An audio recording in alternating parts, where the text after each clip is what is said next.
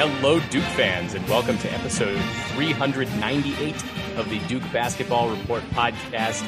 It is Saturday night, March 5th, 2022. By the time we finished recording, it'll be Sunday, March 6th, I imagine, because I don't think we're getting through this thing in 20 minutes.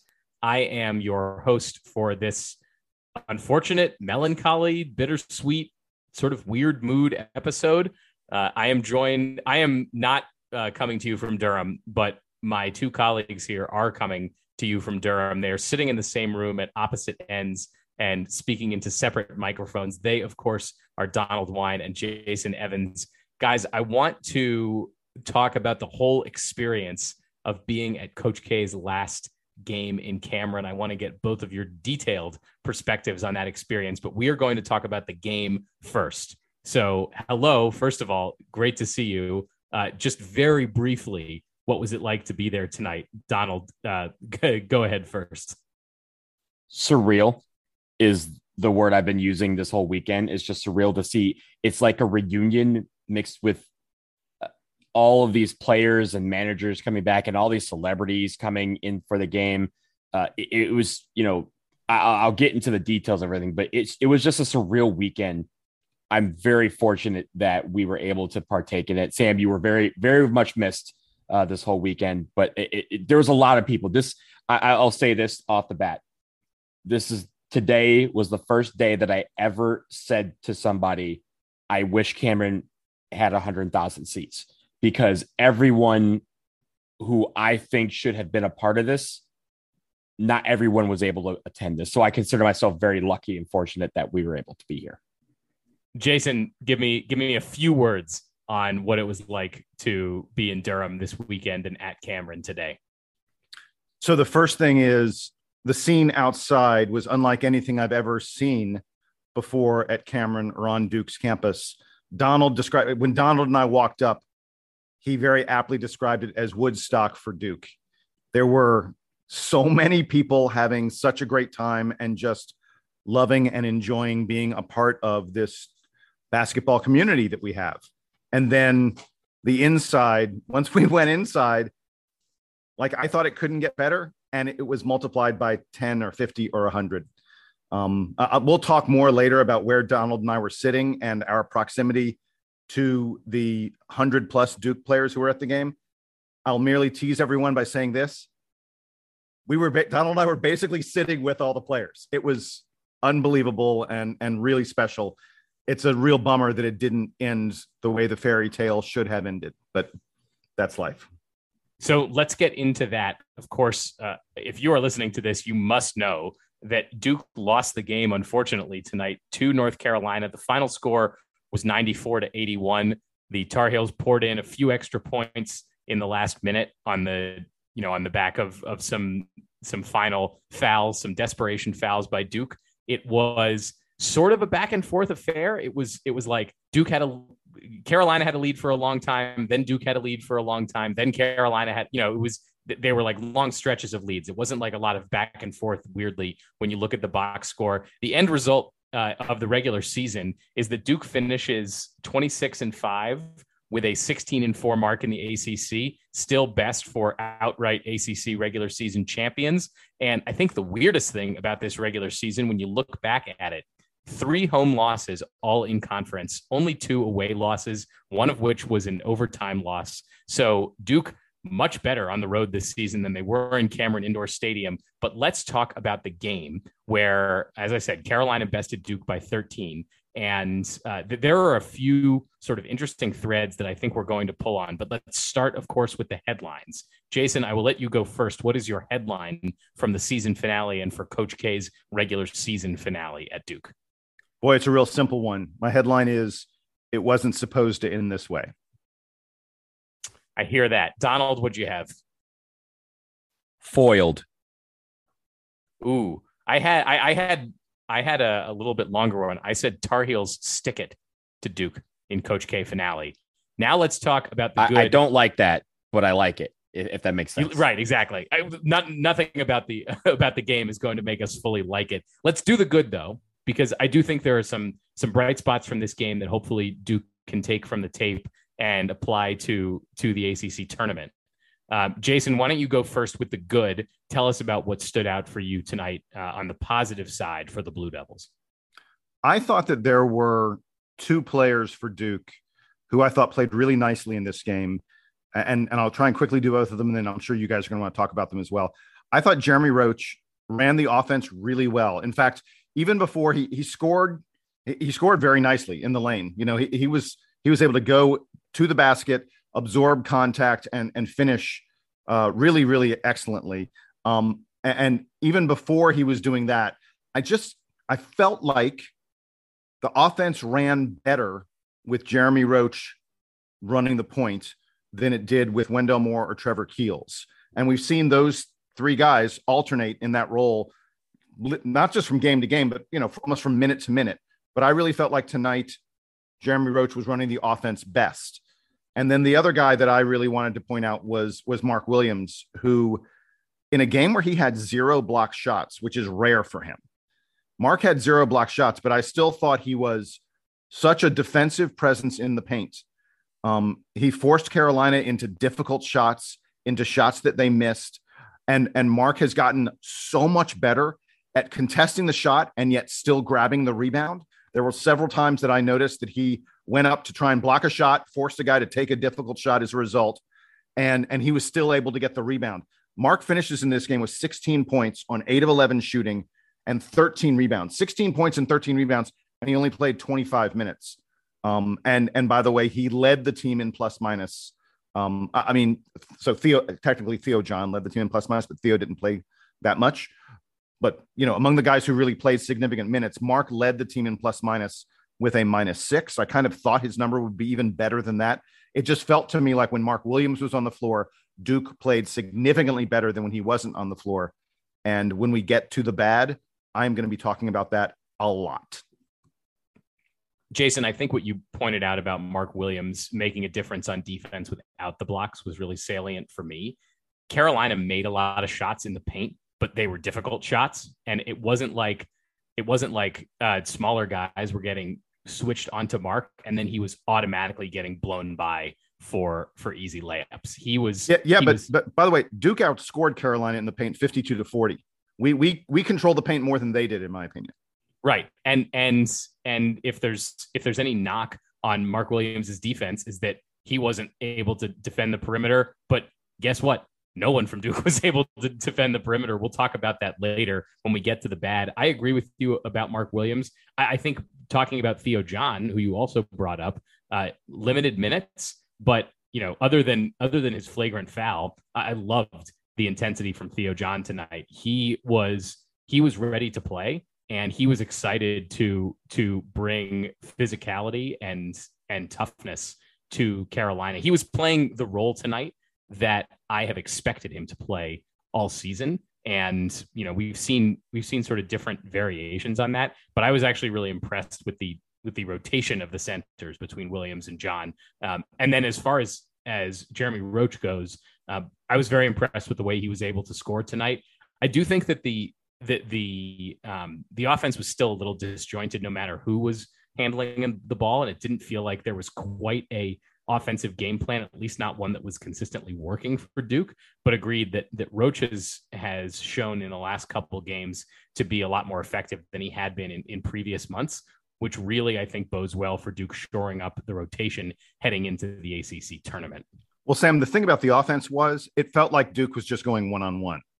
I really felt like there was very little offensive cohesion other than, hey, let's get the ball to Paolo now and let him try and take his man one on one. Hey, let's get the ball to Trevor now and let him try and take his man one on one.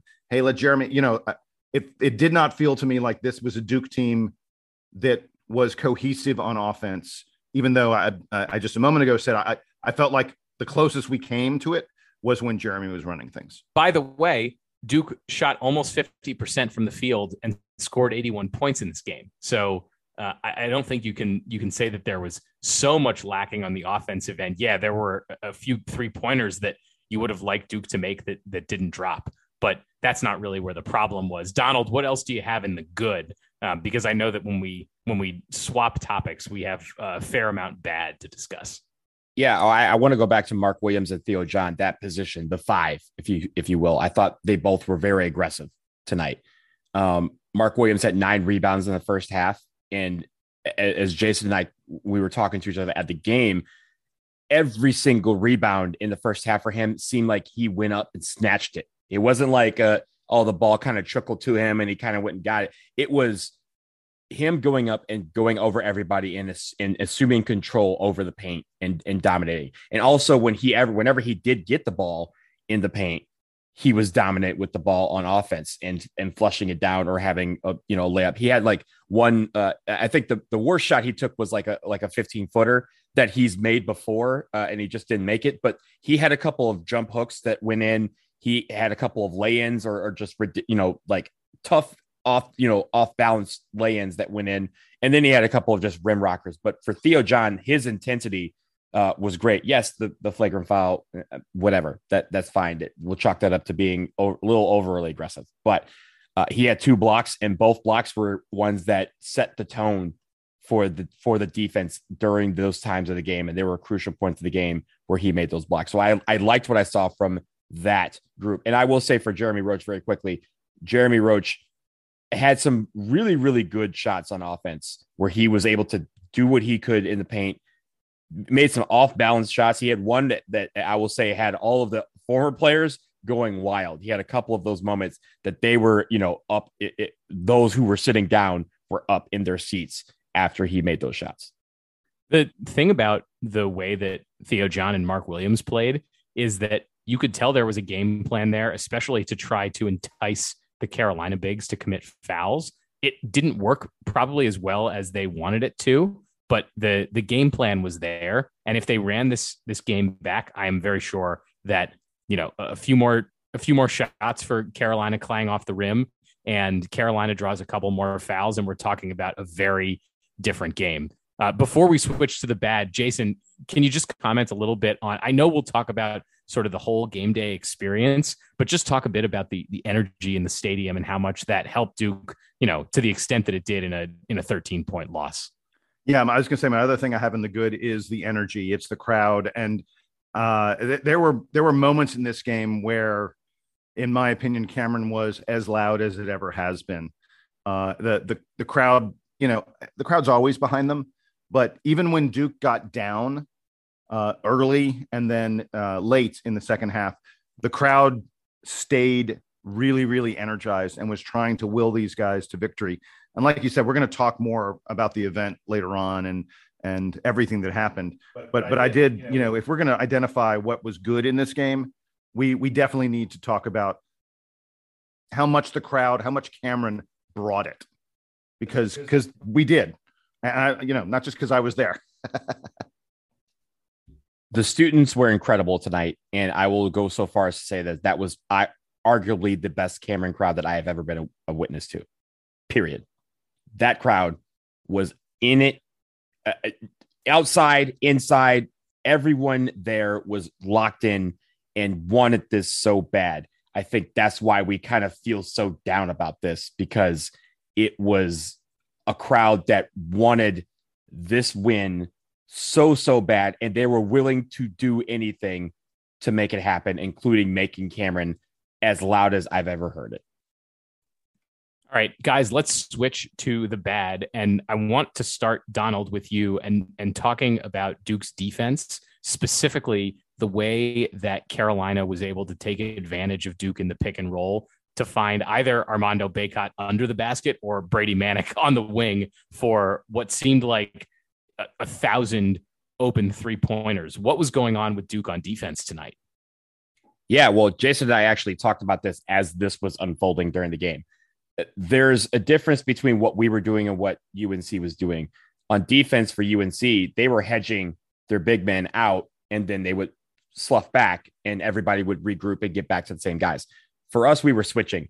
And what Jason and I were pointing out was that there were times where the switching would allow for people to have mismatches. The idea behind the switching was there, but the execution of the switching made it where Duke was not able to force UNC into a bad position UNC was able to use that switching to their advantage. And because of that, you got a lot of mismatches, and those mismatches were taken advantage of very quickly. Brady Manek went off, uh, Armando Bacot went off, RJ Davis went off, and Caleb Love went off. Four guys over 20 points. Remember, UNC scored 94 points, and four guys scored over 20. And then there was only two other guys on the team that scored. That was Leaky Black and Puff Johnson had, I, I believe it was a, a lay-in like late in the game. The that's it. So and none of those points, none of those points, Donald, made any difference in the final score. Like if you take those right. those bit players out, it's basically just four players for Carolina. Four players that won this game the basketball. Yeah, absolutely. And, and I think the the pick and roll was one thing, but just really the switches they were somehow we were ending up in mismatches. And usually when you switch, you know because in your mind you have this mentality of I can defend anybody on the on the on the floor. But we had times where we had Jeremy Rochan or someone else else and where switching didn't make sense because there was always going to be a mismatch if you did that. And I think UNC saw that and they were able to exploit it time and time again. And they did it especially in the last five, six minutes of the game when it really mattered. So what was happening, and and this is this drove me crazy. Uh, like Donald said, and, and and as he mentioned, we were discussing this throughout the game, and it was it was making it was making me quite frustrated. Carolina was allow when Duke would switch, it would either allow Carolina to have a mismatch in the post, or when Duke would try to adjust to that, because one of the things you do when you switch um, on a screen on defense is you try to then scramble and adjust when the mismatch is created. But when Duke was doing that, that's where we allowed it. That's where we allowed um, Brady Manek to, to get open on the perimeter. And I'm, I'm going to give credit to Hubert Davis. Carolina had a really good plan to keep the ball in RJ Davis and Caleb Love's hands, mostly RJ Davis, and force Duke into switches and then when Duke has a big man guarding RJ and Duke has a small man guarding Armando Bacot or Brady Manek, you know, Carolina was either able to get RJ to go to the bucket or they were able to put Duke in, you know, they were able to force Duke to, scram- Duke to scramble. And the thing that was frustrating to me about it was at the other end of the floor, when Carolina would hedge, we never once punished them for the hedging. Their big men would hedge out force our guards to, you know, to slow their progress. That's what a hedge does. And then their big men would recover back onto Mark Williams or Paolo Banchero. And Duke never once punished Carolina for the hedge. And Sam, I I hate to do it, but I'm going to, you know, I'm talking here about this, and I'm going to be talking about something else later regarding substitutions and and and who Duke was playing. I think that Coach K in his final game in Cameron had a really poor game that he was out schemed in terms of how both teams played defense. And and then I think he he did a poor job of, of substituting for Duke. And and you know you never I'm never going to blame coach K for the loss. That'd be crazy. I want to be clear that I'm not doing that. But in his last game in Cameron I think coach K had one of his poor coaching efforts in terms of in-game strategy. The frustrating part about the defense for me is that it was so clear that guys were being left open and and Brady Manek most especially given how much he torched Duke in the in the first contest like he was one of the the few really bright spots for Carolina in that first game where Duke really dominated.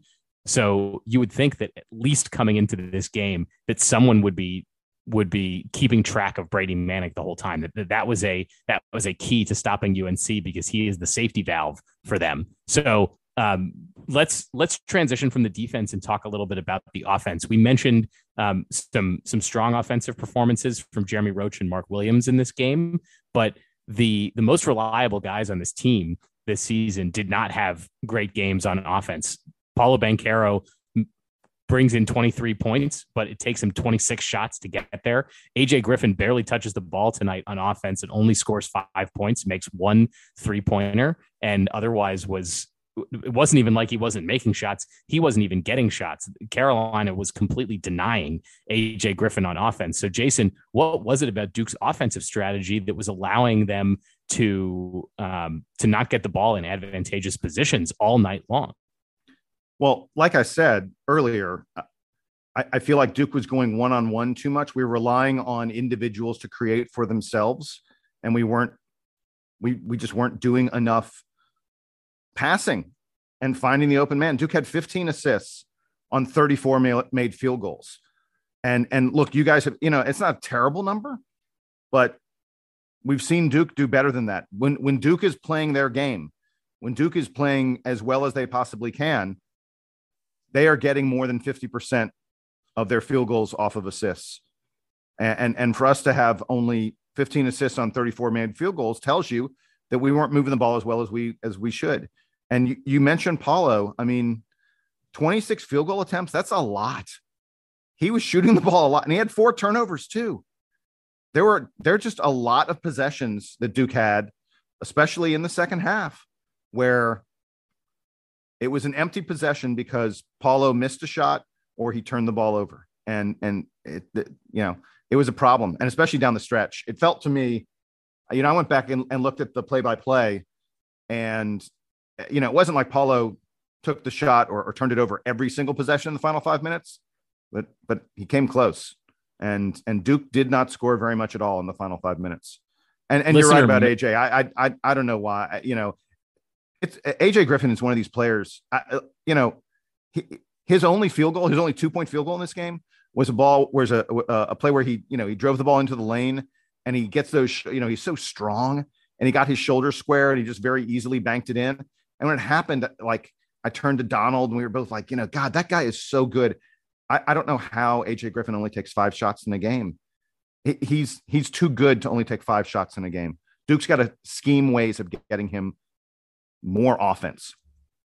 On the topic of Paolo and, and shot selection, listener Mac uh, emailed us the other day to point out how he thought that that Paolo plays a lot like Jabari Parker from his one season at Duke, and and I think it's a comparison that we've at least danced around before, if not sort of directly made. But the one of the you know the upside to that, of course, is that Jabari Parker was was one of the best offensive players we've seen at Duke, at least in the one and done era, if not in a very long time. Like his ability to score in in almost any place on the court was was so incredible that he could get away with taking bad shots, but that comes with the he was taking bad shots. Um, he's taking long twos. He's taking off balance shots. I know Dirk Nowitzki was in the building last night. Maybe or, uh, or tonight, I rather maybe maybe Paolo was like, oh, I can I can do some Dirk Nowitzki moves here, um, and and it really just wasn't falling for him. So to your point, Jason, about the coaching, there is a part of me that wonders like how much of the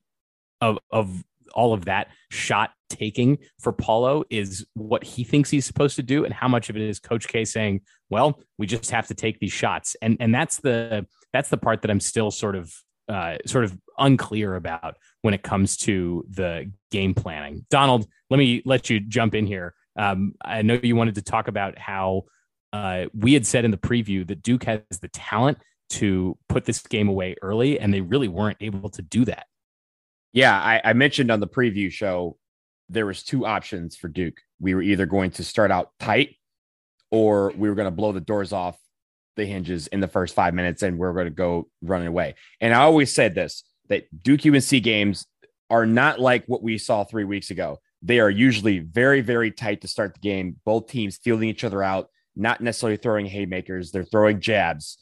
If you're borrowing from a boxing phrase, they're throwing jabs to try and see who, like, where the weaknesses are before they start throwing haymakers. And that's what this game was. And I think everybody in the gym was so wound up for this game that everybody was tight on the floor. And it, it, it happens, right? Like, it, again, these games normally are tight to start, and then someone throws a haymaker, and then you're off and running. And then you kind of have this game that's open in, in a certain aspect. But I think the players never really got past that tightness. I don't think the coaching staff really got past the tightness of this game it was always them. It felt like we were always trying to feel out what UNC was going to do next, and we never could figure it out. And even when we took the lead, there was a point where, you know, again, Jason and I were talking, and we go, "Yo, uh, this is the point where we just we should just blow the doors off." And then, bing bang boom, two shots later, it's two point. It's a two point lead now, or a one point lead, and UNC it has momentum, and everyone in the gym is figuring trying to figure out why. And and when you're figuring out why, it's too late. And I think that is that is the biggest thing for me is that this team played a little too tight tonight. And of course, that's understandable why, but because they played too tight, they weren't able to play like they normally do. You know, Donald was referencing the fact that that Duke had leads and, and it felt like we were going to, you know, stomp on them and we didn't. I, I, thought the team really lacked a killer instinct um, and and recognizing the moment tonight. Uh, look, in the first half, I want to say Duke was leading by seven, and we missed consecutive front ends of one and ones. Um, essentially, that's like missing four free throws. Um, speaking of free throws, I mean, oh my gosh. Uh, so if you look at the box score, Duke outscored Carolina on points off turnover, which is, by the way, amazing because North Carolina, in the preview, Donald talked about the fact that North Carolina turns the ball over a lot. They didn't turn the ball over at all in this game. They had five turnovers in this game. They basically never turned the ball over, but we still outscored them on points off turnover. We outscored them on points in the paint. We outscored them on fast break points. We outscored them on second chance points. Both teams shot about 50%. Both teams hit just under 40% of their threes. So, how did Duke lose this game as badly as we did? It's because free throws. We got killed at the line. Carolina went to the line continually, and Duke did not. They shot 22 free throws and we only shot eight. And uh, again, to come back to what I was talking about with killer instinct, there were just so many moments where, like, we'd get to the line with a chance to extend it, or we'd get them down and we'd have a, a, an open three or some other shot to, to really, you know, stretch things out. And we never did. And we just kept on letting Carolina back in the game until we let them back in the game to the point where they took the lead and then we never got it back. So to borrow from the tightness part, right? Like we talked about the turnovers, they only had five UNC. I feel like three of them were in the first like six minutes of the game, where and it wasn't like we were stealing the ball, it was UNC just trying to make a play and they threw the ball out of bounds. Because again, that was the period where both teams were trying to fill the other out. And the fact that we weren't able to capitalize on that and put them in positions where they made mistakes, that's where I feel like over the last two weeks, we have been so good at that, at making teams make bad decisions with the basketball, whether it be bad shots or turning the ball over. And this game, it just felt like we were just a, like a half step slow. And because of that, we weren't able to get the pass. We weren't able to get the loose ball. We, you know, we weren't in the position to make them pass one way that would have thrown them out of bounds or forced them into a bad shot. They had a lot of open shots.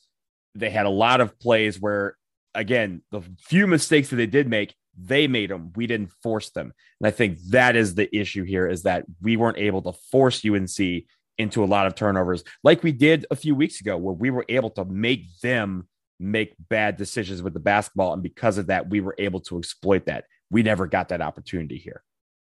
One of the interesting things that happened sort of outside of the game, but that is most related to the game is that Coach K during the the after game uh, proceedings uh, sort of jump started the whole thing by coming out and displaying his utter frustration with the with the effort and the performance tonight. He was mad. I think some of that was yeah, some of that I think was directed at himself, but some of it definitely felt like it was directed at the players. And I, I, know you guys were in the arena, so you're probably looking around a lot. They were sort of panning, they were panning the crowd a ton and like showing all kinds of different people. Jerry Seinfeld and and uh, Commissioner Stern were were on the camera a lot. A lot of different people in the Silver. crowd were on the camera. Silver. That's what I mean. Uh, it's, it's I, I, I, get them confused. That's right. Um, uh, but when the when the camera panned across the current players after the game, when Coach K was speaking, uh, they all had looks of of like shock and terror on their faces. Uh, I cannot imagine what he is going to put them through over the next 12 hours because it is it is not going to be pretty. You know, the other thing about Coach K is, and like I said, I, I hate to say it, but I thought he made a terrible strategic decision. With five and a half minutes left, he took Mark Williams out of this game and he went small. Uh, usually, when he takes Mark Williams out, he brings in Theo John, and and Coach K chose to go small at the end of this game, and it was an absolutely mystifying decision to me. I looked through the play by play. In the final six minutes of this contest, Duke got one rebound. One rebound in the last six minutes. We were at a point in the game where we needed stops. We needed to prevent UNC from scoring. Donald will tell you at one point Carolina scored, and I said it was about it was about two and a half, almost three minutes left, and I said I think that may have been the basket that wins the game because I said there's just not enough time left. We've got to get nothing but stops now, and we're not getting stops. And you can't get a stop if you don't get it. I mean, if you get a steal, sure, but we weren't. You know, we, we had a total of three steals in this game. We're we're not turning Carolina over. So the way to get stops, the way to prevent them from scoring, was to get defensive rebounds. And Coach K took out our best defensive rebounder in the final five and a half minutes. I don't know why Coach K went small. I think that part of it was Jeremy Roach had been playing well and he wanted to get Roach back in the game. But Roach for Williams, in my opinion, in his last game was a huge tactical error by Coach K. And literally the second he did it, I was like, oh, this is this could be a real problem. I was very scared of what Coach K did. And it ended up absolutely blowing up on Duke because we we couldn't get rebounds and Carolina was able to do what they wanted because they had such a big size advantage. And I think Paolo Banchero was frankly tired at that point, and asking him to anchor everything on the inside for us was just not going to happen. So, guys, we are going to take a quick break. We'll we'll leave the the game analysis there, and we'll come back. And I need to ask Jason and Donald all about being there in person. I'll tell you a little bit, guys, because you didn't get to experience the TV version, but I'll tell you about what it looked like on TV, at least to to set the scene, so I can get the extra color on it. Stick around for that. We'll be right back.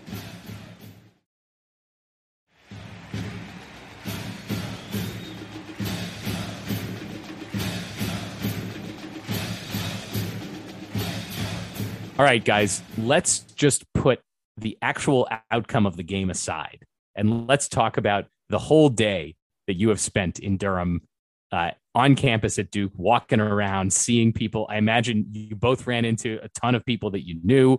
Uh, as I said on, on the broadcast, like the broadcast couldn't spend enough time sort of jumping around to, to different celebrities and alumni and, and people who were in the stands. Donald, I know you were you were hyping up that President Obama was going to be there. He didn't show up, but there were there were plenty of other cool visitors in his in his place. It felt like the there were so many former Duke players that they took up like a whole section of the of the area behind the bench tonight, much more than you'd ever would expect to see.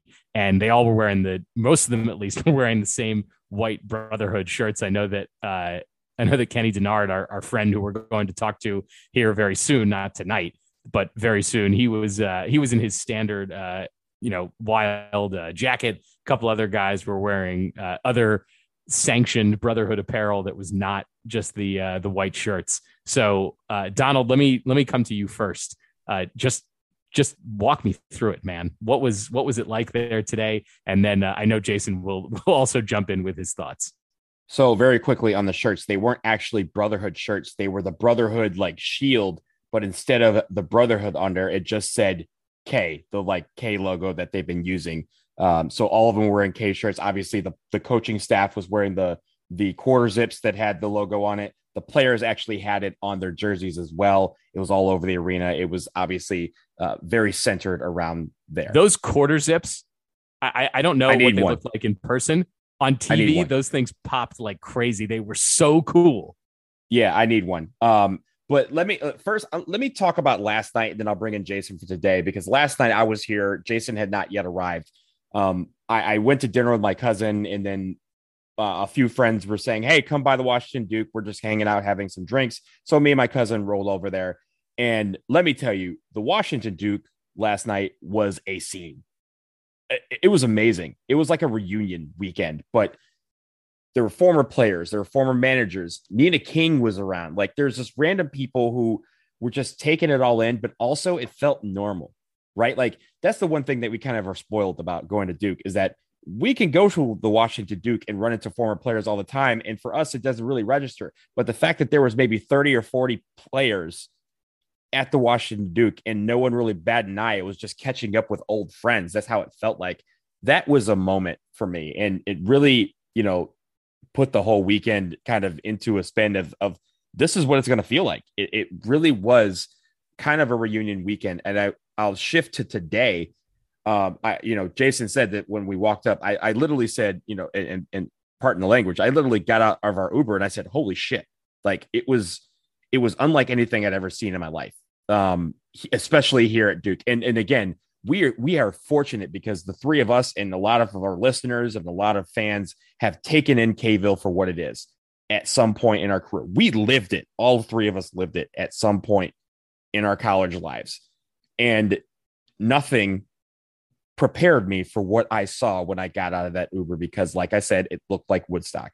Every, there's fans all over the place. That we we met some listeners who drove from Greenville, South Carolina, had no tickets, but just wanted to be there. Like there were so many of those fans on game day when I was watching it. Game day had uh, they uh, Rece Davis asked how many people here are here but don't have any tickets, and three quarters of the crowd raised their hand. Like that was the spirit here. Everyone was here because they wanted it to be at least a small part of something special. And like I said, this is the first game that I I really wished that Cameron was a lot bigger because there were so many people. Like I, I was talking about this, and and Jason, I'll bring you in a second. This is a moment where there were so many people who made my experience at Duke great, who made my experience in Kville great. I was a headline monitor, but I could not have done it without everyone on my staff, all 26 of them. And not all of them were here. My friends who I used to go to games with all the time, they weren't here. Sam, you weren't here. And, and Sam, like in my post Duke career, like you've been a part of some major, major moments with me and Cameron. Shout out the Zion 360 game but there were so many people who were a part of this that were watching from afar and and you know looking on and with pride that we were actually able to be there so that's why i say i feel lucky and fortunate that i was here tonight and even with the score i would not change a thing i would want to be right here recording this podcast at the millennium hotel in a room sharing it with jason because we just came from probably the arguably the the game that everyone has wanted to go to in, in the history of Duke, the, the biggest game that Cameron has probably ever seen. We were there, and there were so many people who deserved to be a part of it. And I hope all of you out there who were not actually part of the, I'm not going to say 9314 because there was way more than that in that building tonight. If you were a part of that, you were a part of something special. But if you were watching from home, you were watching from a bar, you were watching with your friends, you were watching on a beach somewhere, you were also a part of that something special because that's what coach really talked about. This this is our home. Cameron's our home, Kville's our home, and everyone should feel a part of this spectacle that was this night and this day. And so for everyone out there, I hope you wherever you are watching this, whether we're here or far, I hope you got the experience out of it, minus the game. I hope you got the experience out of it that we did because it was something that I will never forget and I will always cherish these moments. This ticket will go up on a wall somewhere. It will be framed with some pictures, but everything about this day was absolutely fantastic. And I just touched, I just scratched the surface. What I just said. The cool thing about the way that ESPN covered this is that if you had access to both ESPN and the ACC network today, uh, it was like five hours through the game of like wall to wall. It's like Super Bowl uh, coverage. Yeah, no, it really was. It, it was pretty cool because I was I was watching it starting the game uh, tipped at at about 620 625 Eastern time. I started watching coverage this afternoon at like 415 430 and was just watching the the ACC network coverage from outside of Cameron where they had uh, the ACC network you know basketball analysts which is Luke Hancock and, and Carlos Boozer and some Tar Heel whose name I can't remember but so those guys were out there and they were bringing on different Duke alums, like Shane Battier showed up and Jason Williams showed up. Uh, you know, they, they brought different guys out just to just to talk to them about their experiences. By the time the game started, I don't know if you guys heard about this in the arena, but the Duke game on ESPN uh, was following the Kansas Texas game, which went to overtime. So the ESPN feed didn't fully commit to the Duke game until we were about six minutes into the game.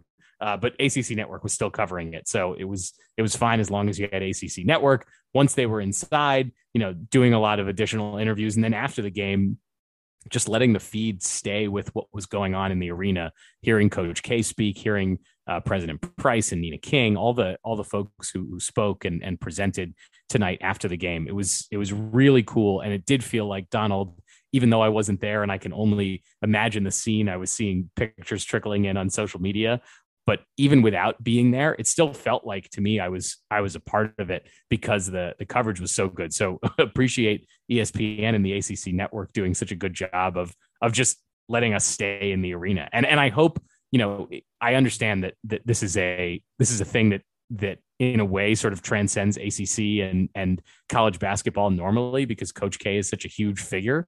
But I don't know why why the ACC network couldn't air more coverage like this of other schools and of and of other season finales because it was it was really neat uh, to feel like you were in the stadium and you know most telecasts it's like you get the game and then you see a closing handshake line and a and a, and a couple players getting an interview and that's sort of it I really appreciated that we got to linger at Cameron Indoor Stadium this evening, even though it was on TV.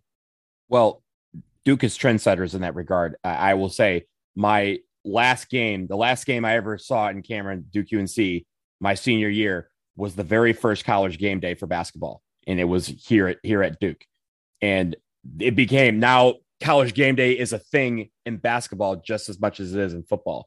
So maybe this ACC network coverage that they did is the start of something that they can do down the line for big time events like this. But uh, I think obviously, you know, the way they had it set up, I thought was great. Having, you know, they had something in Kville, they had something on the other side, they had something inside. They were all over the place. And I think I, I thought they did very, very well with their coverage. All right. It's time for me to talk about the players. So, so first, just to set the scene, uh, just walking around campus, there were so many former Duke players that you couldn't help but run into them left and right. Um, like I was getting dinner and Danny Ferry walked past me, and uh, you know, you just saw players everywhere. When we were, um, when Don and I were hanging out around Cameron, we ran into uh, Sean Kelly and Ryan Kelly and Andre Dawkins, um, and we chatted with them for probably a half hour or so. And, and by the way, Sean and Ryan are, are going to come on the podcast sometime this summer. Um, I already I already worked that out with them, so we'll be having them as guests, and that'll be a lot of fun, I'm sure. Uh, but then we get into the stadium, and and you know Donald and I have mentioned that a a very nice, very generous Iron Duke, you know, longtime supporter of the team, um, uh, provided us with with these tickets. Uh, to say that they were outrageously good doesn't do it justice. I want everyone to understand exactly where Donald and I were sitting we were directly behind the Duke bench in the front row of the upper section, which means, folks, when you were looking at all those players that filed in and and were like packed like sardines in behind the Duke bench, we were the very first row, the rail right behind them, quite literally, right in front. In fact, there were times where Carlos Boozer and Mike Dunleavy were blocking my view of the game. I had to adjust my seat because Carlos Boozer and Mike Dunleavy were right, were right in front of me. And Casey. And, and, and Casey Sanders, right. And Jay Will was right there, and JJ Redick, and Steve Wojciechowski. Wojo was there. Uh, it, I mean, it just goes on and on. Uh, Christian Laettner was uh, like literally my right shoulder was right next to Carlos Boozer. My left shoulder was right next to Christian Laettner. And and the fun thing was, Donald alluded to this earlier, seeing the players and how they would react to various plays, um, they they are even though they are obviously experts at the game and the such, they they are very much fans. And and you know sometimes Duke guys would do something that and and you'd see all the all the players you know like go yeah and get really excited and stuff. It was it, it was it was tremendous fun. It it it made me feel like we were part of uh, their celebration of Coach K, and and I wanted to shout out major props to Carlos Boozer, Billy King, Mike Dunleavy, and Christian Laettner and Casey Sanders, because those guys were on the very back row of this, you know, of this section where they had all the players, and those guys didn't have seats. They literally stood for the entire first half, the entire halftime, and then the entire second half. Carlos Boozer was wearing like a Donald said this. He was wearing like a heavy coat and stuff. And you know, Carlos was in a suit because he had to do his ACC network stuff. Carlos was sweating. Carlos lost five pounds just watching this ball game because it was just it was incredible. And he, was so much. He has fun. a sweaty head. He has a sweaty head. Oh, his head was very wet. It was very wet. Uh, I, I, saw I saw on the broadcast Kyle Singler was also up there because they they cut to him talking to Christian Laettner for a little bit. So yeah, it yep. was it, like it's so funny because you mentioned I, I don't know how many names you just rattled off like 20 or so guys and there are a ton more that that even I was able to see on the broadcast so it was it, it was insane um, just just how many guys were there and to your point about how much they were cheering for the team because we're in season like it's the last weekend of of regular season college basketball it was a Saturday night in the middle of NBA season so almost no active college or NBA related guys were there, at least not guys who were like players and coaches. I saw like Marty Post Nate James was there. Was there. You know, yeah, yep. uh, Nate James was there, Grayson Allen was there, but most sort of active guys were not able to attend tonight, which means that all the guys that were there can just be solely focused on being Duke fans for the night. And that was just incredible to see. Sam, since you were in Fuqua, you obviously know this part of Cameron, but of course, at some point during every game at Cameron, they announce the former players who may be back for said game, and the announcer, PA announcer, will announce their name, and everyone gives them a wave, and they put them on camera. So at halftime, they go, "Hey, we have some former players uh, and I'm not going to do this. I'm not going to call out each one of them by name. So they did like a montage of all these guys, every like all 90, I think it was 98 officially that came back. Um, but uh, they went through each of them in alphabetical order. They said, he said, you cheer for the players that you want to cheer for, but we're going to list them all here. Uh, and they did. And, and, like as people, you know, all the popular players like Shane Battier, you know, there'd be a huge scream. If there's a, you know, a most a more recent player, they would get loud yells. Uh, if there were, you know, walk-ons, you'd hear some people who were probably around when those play, when those players were on the team, and they would give a yell. And it was really cool because you, again, it 42 years, it spans a, a lot of people, and there were people that I, I did not recognize, and there's people who like, I mean, I went to school with, so I was able to shake hands with them and, and give them dap, and they would recognize me and say hello. We'd catch up for a couple seconds, and then you know they keep going. So I, think that part of it was really cool. But I, I loved that he was like, I'm not I'm not mentioning all these names. I don't have time for this. There's not enough halftime for this. But by the way, I want to I want to give Donald props for one thing. So Donald and I, like you said, we're staying at the Millennium Hotel. It's it's you know it's fine. it's it's not a special hotel, uh, but so we're we're leaving the hotel to get into an Uber to go over to Cameron. This is around two o'clock this afternoon. And Donald sees some guy pull up in a nondescript car. And Donald said, Donald goes, Yo, that's Terrell Owens. I'm like, What? Like he's wearing a mask. I'm like, What? Donald goes, I think that's T.O. He was right. Not T.O. was at the game. We saw him. There were tons of celebrities. You, I mean, you said that they were showing him in the crowd and stuff. Yep, Terrell Owens. Terrell Owens got a uh, got a cameo on the broadcast, so we saw him he's staying at our hotel. and then the other thing I wanted to mention was I got a kick out of at the very beginning when um you know after they had announced Coach K and stuff and and uh, you know the festivities and uh, you know the players had all filled in and and the game was about to tip off and stuff like that. I was shocked by how many of the Duke the former Duke players, the guys who were literally right in front of us, you know, amidst Donald and I, how many of them pulled out their cell phones and they were videotaping the tip or they're videotaping key moments. They were fanboying this as much as all the rest of us. They were as into it as all the rest of us. And it was really I was, was joking, great. Jason, I was joking about that as I was watching, especially the the post game stuff, uh, because they were I, I, saw a few of those guys, like Jason Williams had his phone out to videotape Coach K's speech. And I was like, this oh, is definitely going to be online. There are tons of them. Yeah. Yeah. Jay Will, this is definitely going to be online. You don't have to do this. Like you'll know you were there. This is, this is totally not necessary, but I appreciated that they that they cared that much uh, to to just act like regular fans in that moment. And they got great video. You know why? Because all of them are are you know six five, six eight, six ten, seven foot guys. They all have iPhone big pluses, maxes. They had they don't have the small iPhones. They got the big ones. So their their their screens were were huge. Uh, but it, it was it was great to see that, and it was just great to see you almost it was almost like generational, right? Like Shane Battier is sitting next to Kenny Dennard. They didn't play together, but they all know each other. It, it goes to you know there was a lot of guys who were sitting next to other guys that they didn't play with, but they were catching up like they did, and I think that's part of you know kind of what Coach K has created this brotherhood that you know that they've created. They all were having a great time, and again, when things happened that were good during the game, you would see all of them react with each other. You'd see them go, "Ooh, that was great," or like you know, Jeremy Roach did like a, a you know behind basically over the back kind of like lay in, and all of them started just putting their hands in the air like, "Ooh, I could do that too." Paolo had like a you know a spin move and dunk, and like you saw uh, Mike Dunleavy and Elton Brand were standing next to each other, and they turned to each other and they had their GM faces on, like, "Hmm, maybe we could draft them." Uh, like all these little things were always cool to take in.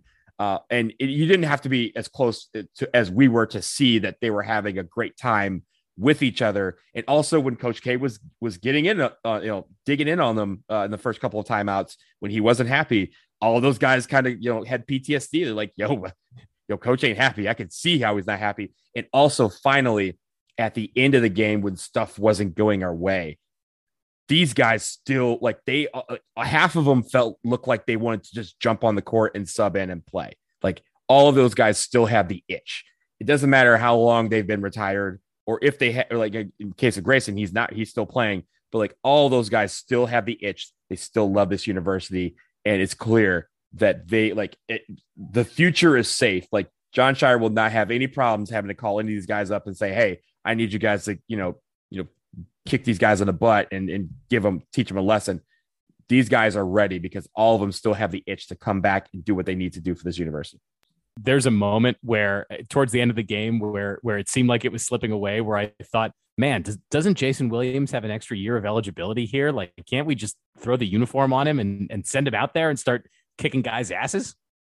Yeah, it's uh, uh believe me, I, I was thinking that as I was, you know, as, especially when Duke was struggling on the inside a little bit, and and Elton Brand and Christian Laettner and Carlos Boozer were were literally right next to me. I was like, "Yeah, guys, could y'all go down there and take care of that a little bit?" Yeah, sub exactly. I, I by the way, I, I did want to note one thing. We talked a little bit about um, the post game ceremony for Coach K, um, which was very fitting, and and I'm glad the network stayed with it so that the entire Duke universe could could watch that and and appreciate it.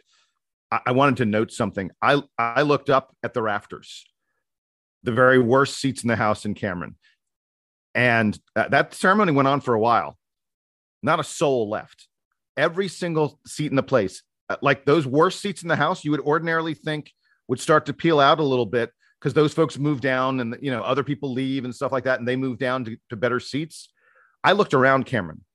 No one left. No one. Everyone wanted to be there and be a part of that really special moment at the end of the game. And I was just, uh, you know, considering the result of the game was not what any of us hoped and and what a lot of us feared. Um, I, I, I love that the crowd stayed to show their love to Coach K. It was emotional too.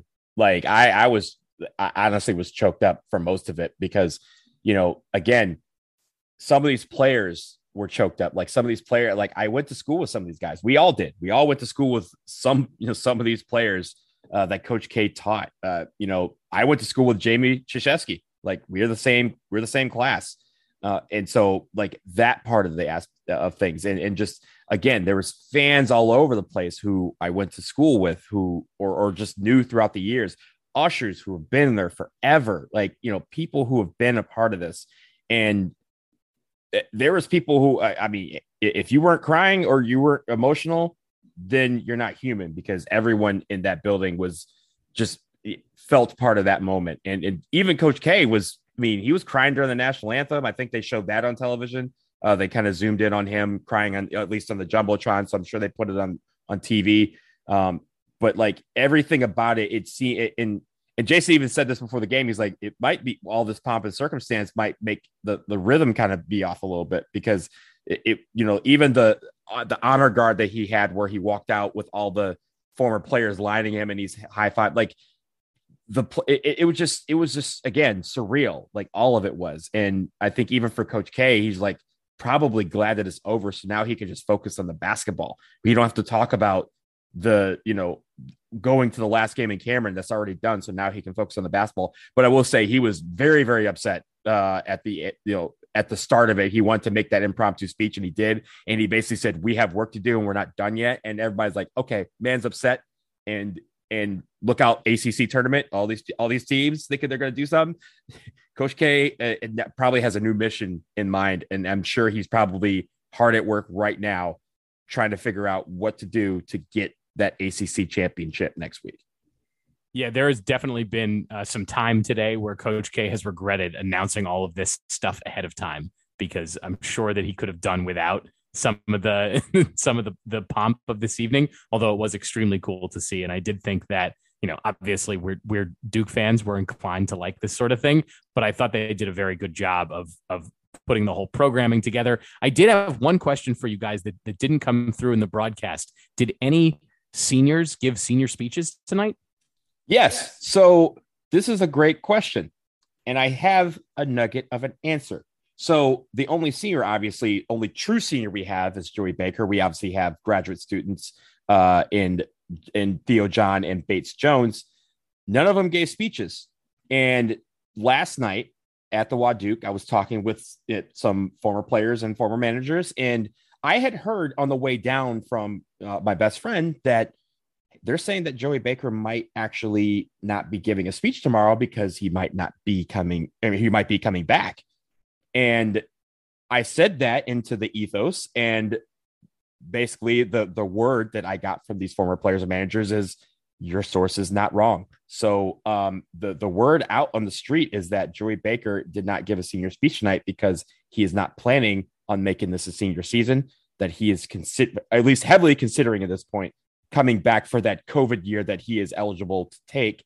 Uh, uh, no word on Bates Jones or Theo John and whether that is in the cards or whether they're even eligible for that. I believe they, I don't believe they are, uh, but they did not give senior speeches for this. But at the same time, it feels like, uh, you know, when it comes to a graduate, uh, uh, a graduate transfer, it's hard to give a senior speech again.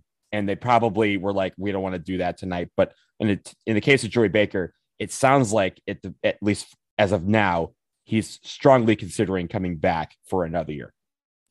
I will say that I'd be shocked if Joey Baker isn't playing college basketball again next year and probably playing that college basketball at Duke.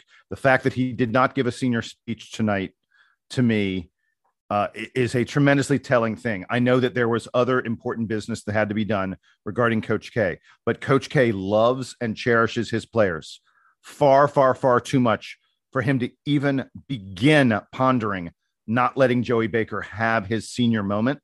The only reason, the only reason that Joey Baker would not have given a speech tonight is because they know he will have his time to give a speech next year. I just, I, I can't even begin to imagine someone spending four years playing for Coach K, being a part of Coach K's family, because that's what players are. They're part of his family. And for Coach K to, to not let that player have their moment that they have earned by spending four years in the program. I, I am, if you'd asked me 24 hours ago, I would have said there's no way Joey Baker's coming back. I would now say I, I can't imagine Joey Baker's not coming back and playing next year for Duke. Yeah, there's a lot of I, we we will talk, I'm sure, ad nauseum about what the roster looks like for next season, but it doesn't feel like Joey Baker would be necessarily like playing less than he does. He doesn't play much this year, and if he's happy with that role, um, there's actually even potentially an opportunity for him to play a little bit more next year, just given the makeup. We're going to need team. we're going to need outside shooting next year, and Joey Definitely. Baker could be a, a big help.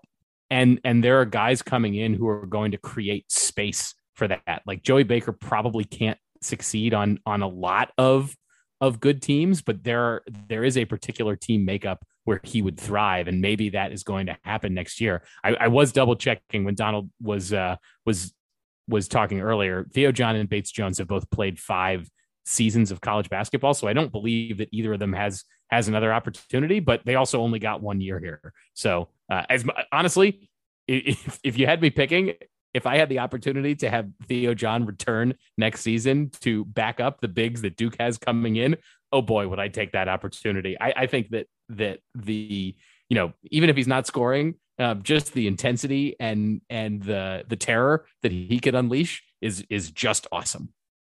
You know, Sam, this is a good time to get to player of the week because I'm about to surprise you with my player of the week pick. Oh wow. Okay. All right. So Jason, why don't you kick us off then with your player of the week pick? We had we had two games this week. We had a win and a loss. Uh, of course, the loss to UNC. But uh, Jason, give me your give me your player of the week. So uh, against Pittsburgh, Trevor Keels and Paolo Banchero were really great. I thought neither of them were all that good against UNC. I could see picking Paolo Banchero, but I, I just I didn't think either of them played the way they needed to against UNC. Against UNC, I mentioned earlier that Mark Williams and Jeremy Roach were were really great, but not so much against Pittsburgh. As for Wendell Moore, I, I just no, I just didn't think that Wendell Moore or AJ Griffin really did it. So my player of the week this week is Theo John. Theo doesn't get a lot of minutes. He's not asked to do a ton, but I thought in both these games and in more and more games lately, Theo John has, in his limited minutes, been very effective. He has, you know, highlight reel making block shots. He rebounds hard. He puts pressure on the opposition. And so, for the first time all year, I'm picking Theo John as my player of the week. Donald, who you got? I think Theo John's a great answer. Um, I'm not going with him. I'm going with something unconventional, and they are not players. They are every everyone who is a fan of this team who showed up tonight, whether they're inside or outside, because they that crowd deserves some recognition beyond just being recognized. They are my players of the week. I like it. I like it. This one's tough because Duke has one blowout win of a bad team. So, how much do the results matter in that? And then Duke has one what ended up being like sort of a blowout loss, uh, at least a very lopsided loss given the the line going into the game against a team that is at this point really definitely making the NCAA tournament, but probably not getting a seed that tells you that they're that they're making it to the second round. Certainly not the second weekend of the tournament. So it's sort of hard to be like, oh, which game would would I wait more in this? Um, I'm gonna wait the UNC game. I think that the the Pittsburgh game is just tough for you to get takeaways that are at all relevant to winning any more banners for this year. So for the Carolina game, yeah, it's a bummer that Duke loses, but I'm going to take Mark Williams. I, I, think that his performance against Carolina uh, next to Theo John was outstanding and and I think it was it was a, a, a nice cap to a really awesome season for him. He still has work to do uh, to to continue getting better we assume that that is going to be in the NBA next year and not at Duke, where the uh, the big man minutes are going to be tough to come by no matter who you are. So uh, I would like to see Mark Williams continue to develop. I would not be surprised if if he finds another gear here in the next couple weeks as we head into the postseason. So my player of the week for the last week of this season is Mark Williams for his performance against Carolina. Guys, we are going to get out of here on that as we mentioned, we'll be back again very soon to preview the ACC tournament. That field is now set as of tonight. Um, we also need to have episode 400 coming up, so uh, we're we're warming up the mic for Kenny Dennard. Uh, the ACC tournament begins on Tuesday in Brooklyn. I don't think any of us are going to be there, but uh, Duke will will play its first game Thursday at noon. So we at least have to preview that first game coming up. We'll talk all about the ACC tournament this week. Uh, we will preview that. We hope that Duke is able to add another banner to its roster at the end of this week, and then maybe a couple more uh, headed into the NCAA tournament. But for Jason Evans and for Donald Wine, both of whom are coming to us from the Millennium Hotel in Durham following a an action packed day of on campus events around Duke basketball. I am Sam Klein. This has been episode 398 of the Duke Basketball Report podcast. Stay in touch with us, dbr podcast at gmail.com. We got a few nice notes after the game today. We'll, we'll certainly dive more into the mailbag this week if, if you want to get in touch. So do that, and we will talk to you again soon. Duke Band, take us home.